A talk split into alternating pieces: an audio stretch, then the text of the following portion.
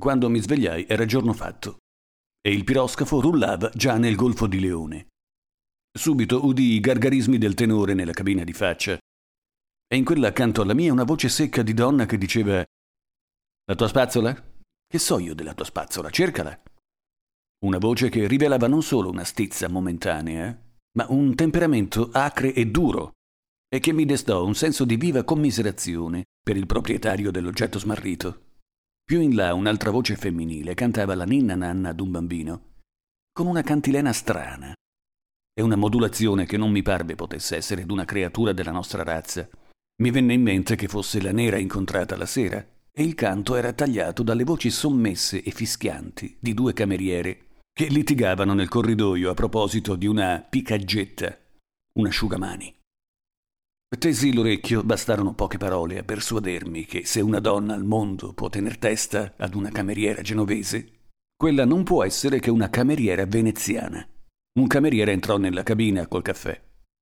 La prima mattina si osserva tutto. Era un giovinotto bellino e spiacevole, coi capelli impomatati che colavano, pieno di rispetto per se stesso, e sorridendo alla propria bellezza come un attore vanitoso.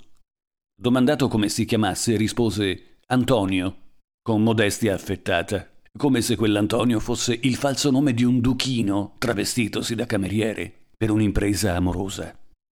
Uscito lui, uscì anch'io, appoggiandomi alle pareti, e svoltando nel corridoio principale vidi la schiena del gigantesco prete della sera avanti, che rientrava nella sua cabina, e un passo più in là per lo spiraglio d'un uscio, proprio nel punto che ricadeva la cortina verde, due mani bianche che tiravano una calza di seta nera sopra una bellissima gamba.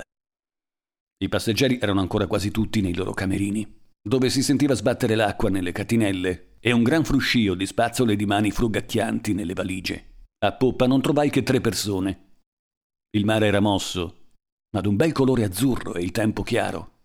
Non si vedeva terra, ma lo spettacolo erano le terze classi dove la maggior parte degli emigranti presi dal mal di mare giacevano alla rinfusa buttati attraverso alle panche, in atteggiamenti di malati o di morti, coi visi sudici e i capelli rabbuffati, in mezzo ad un grande arruffio di coperte e di stracci.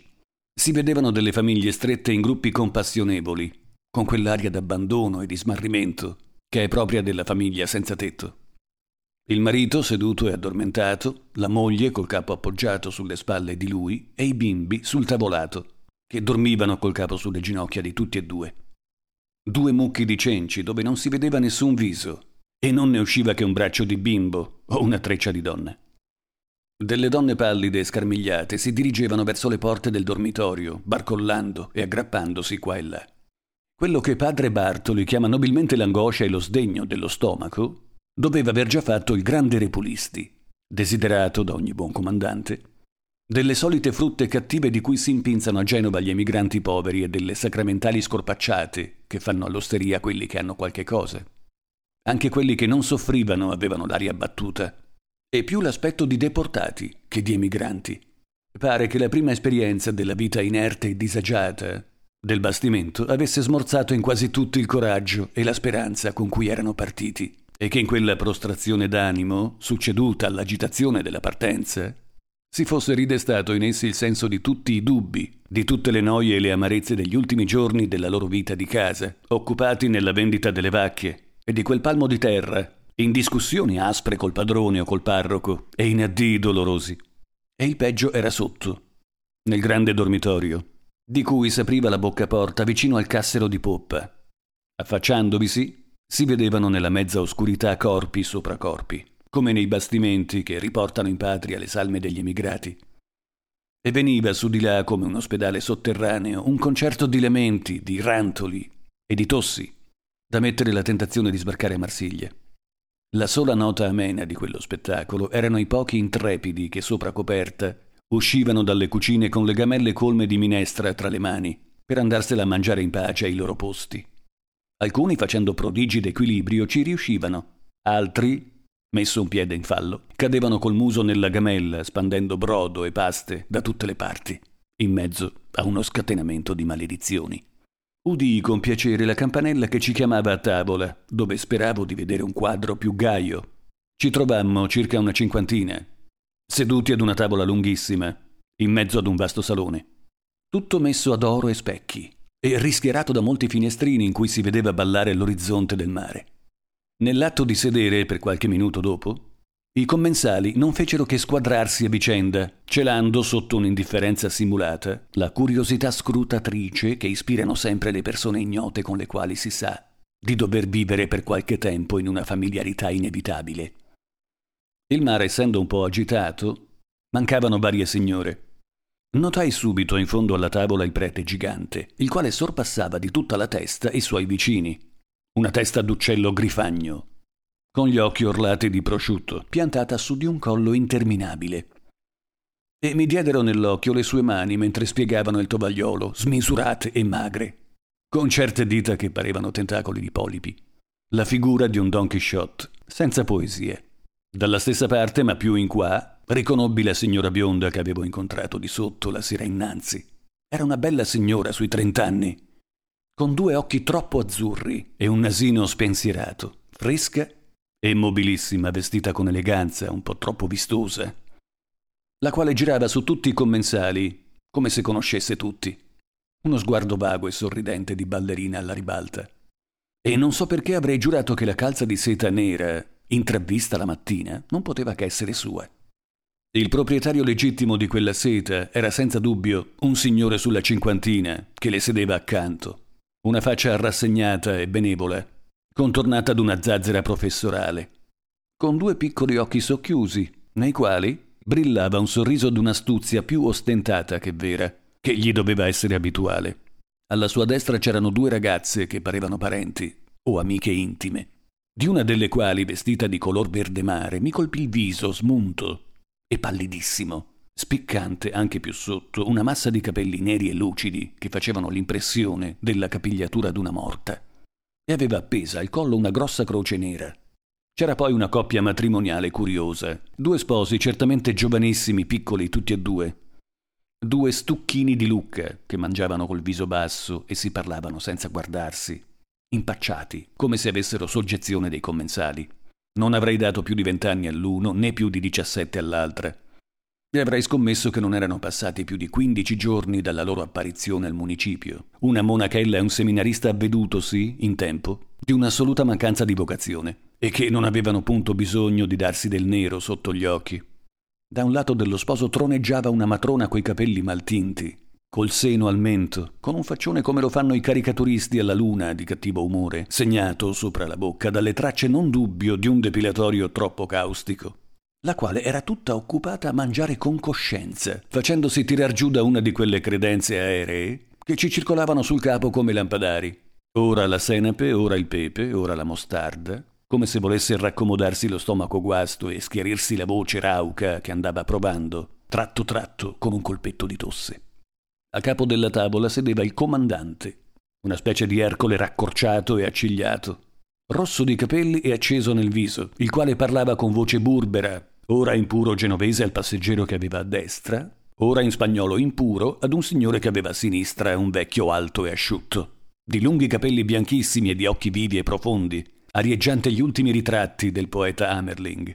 Non conoscendosi ancora fra loro i più dei passeggeri, s'udiva appena qualche conversazione a voce bassa, accompagnata dal tintinnio delle oliere sospese, e interrotta ogni tanto dal colpo secco con cui un commensale arrestava sulla tavola una mela o un'arancia scappata quando una frase spagnola detta ad alta voce e seguita da un coro di risate fece voltar tutte le teste verso il fondo del salone. È una brigata d'argentini, disse il mio vicino di sinistra. Mentre mi voltavo a guardarli mi sviò l'attenzione la faccia maschia e bella del mio vicino di destra, di cui non avevo ancora inteso la voce. Era un uomo sui quarant'anni, dell'aspetto d'un antico soldato, di corpo poderoso, ma che si indovinava svelto ancora già grigio, la fronte ardita e gli occhi iniettati di sangue, mi rammentarono Nino Bixio, ma la parte inferiore del viso era più mite, benché triste come contratta da una espressione di disprezzo che faceva violenza alla bontà della bocca.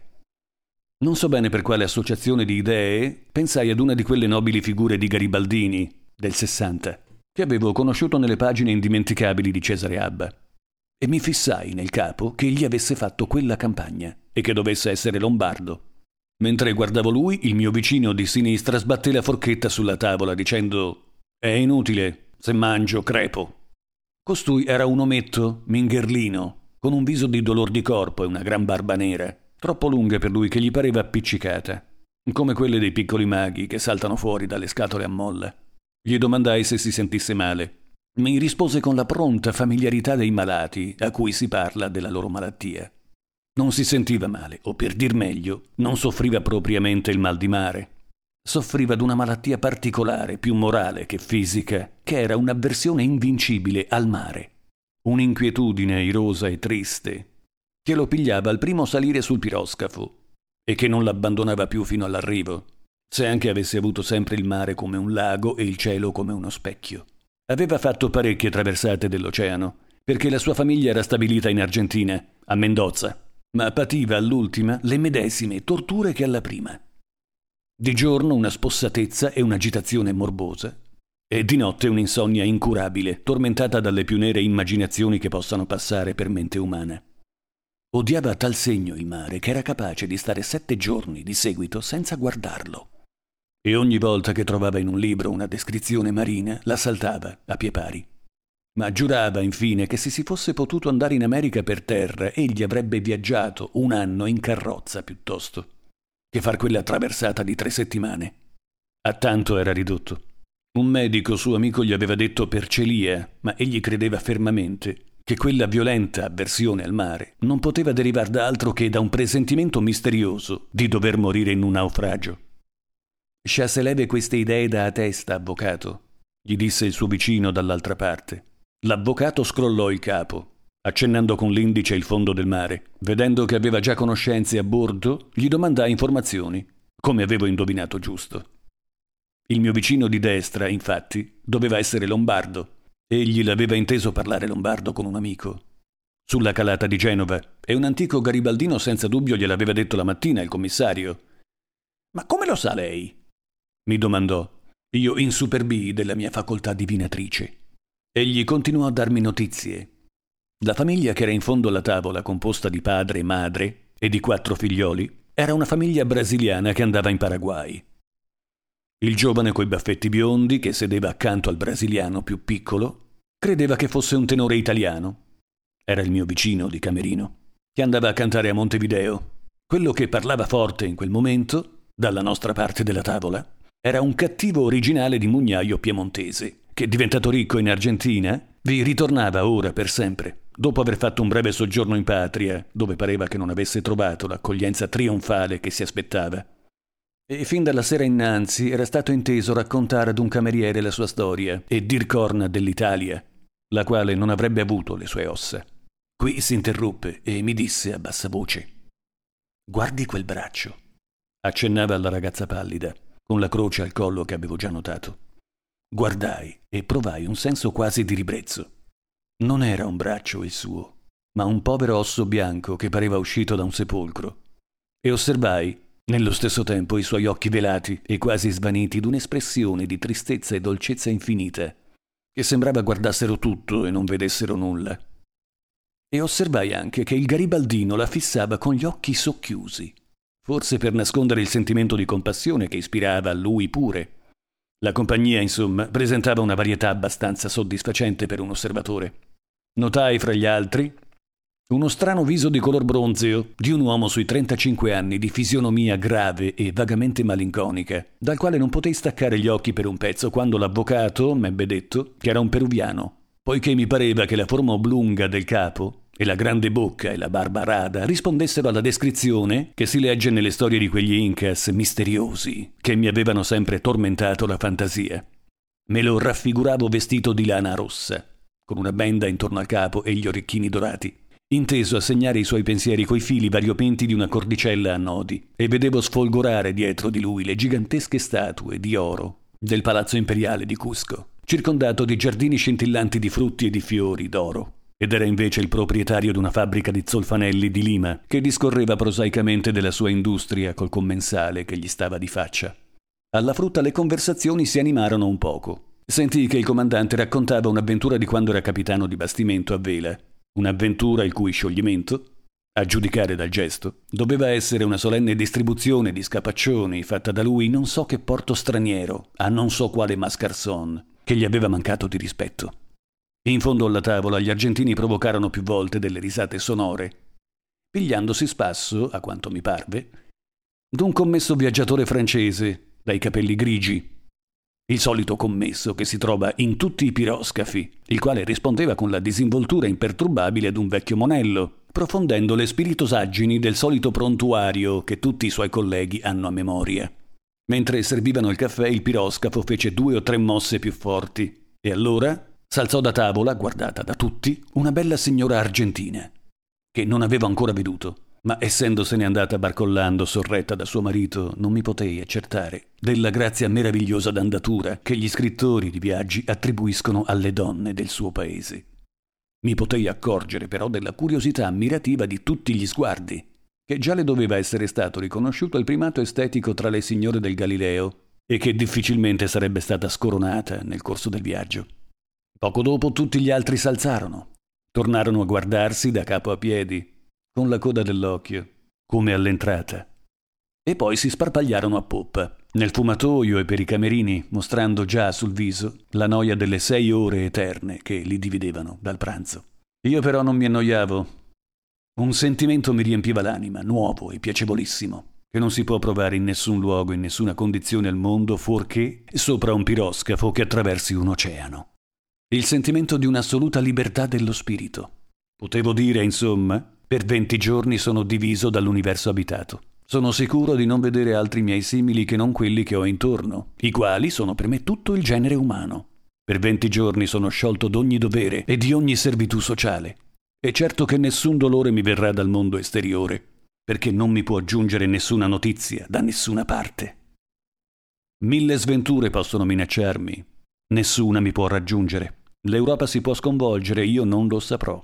Venti giorni di orizzonte senza limite, di meditazione senza disturbo, di pace senza timore, di ozio senza rimorso. Un lungo volo senza fatica attraverso un deserto sterminato, davanti ad uno spettacolo sublime, dentro un'aria purissima, verso un mondo sconosciuto, in mezzo a gente che non mi conosce. Prigioniero di un'isola, è vero, ma in un'isola che mi porta che mi serve, che guizza sotto i miei piedi e mi trasforma nel sangue il fremito della sua vita ed è un frammento palpitante della mia patria.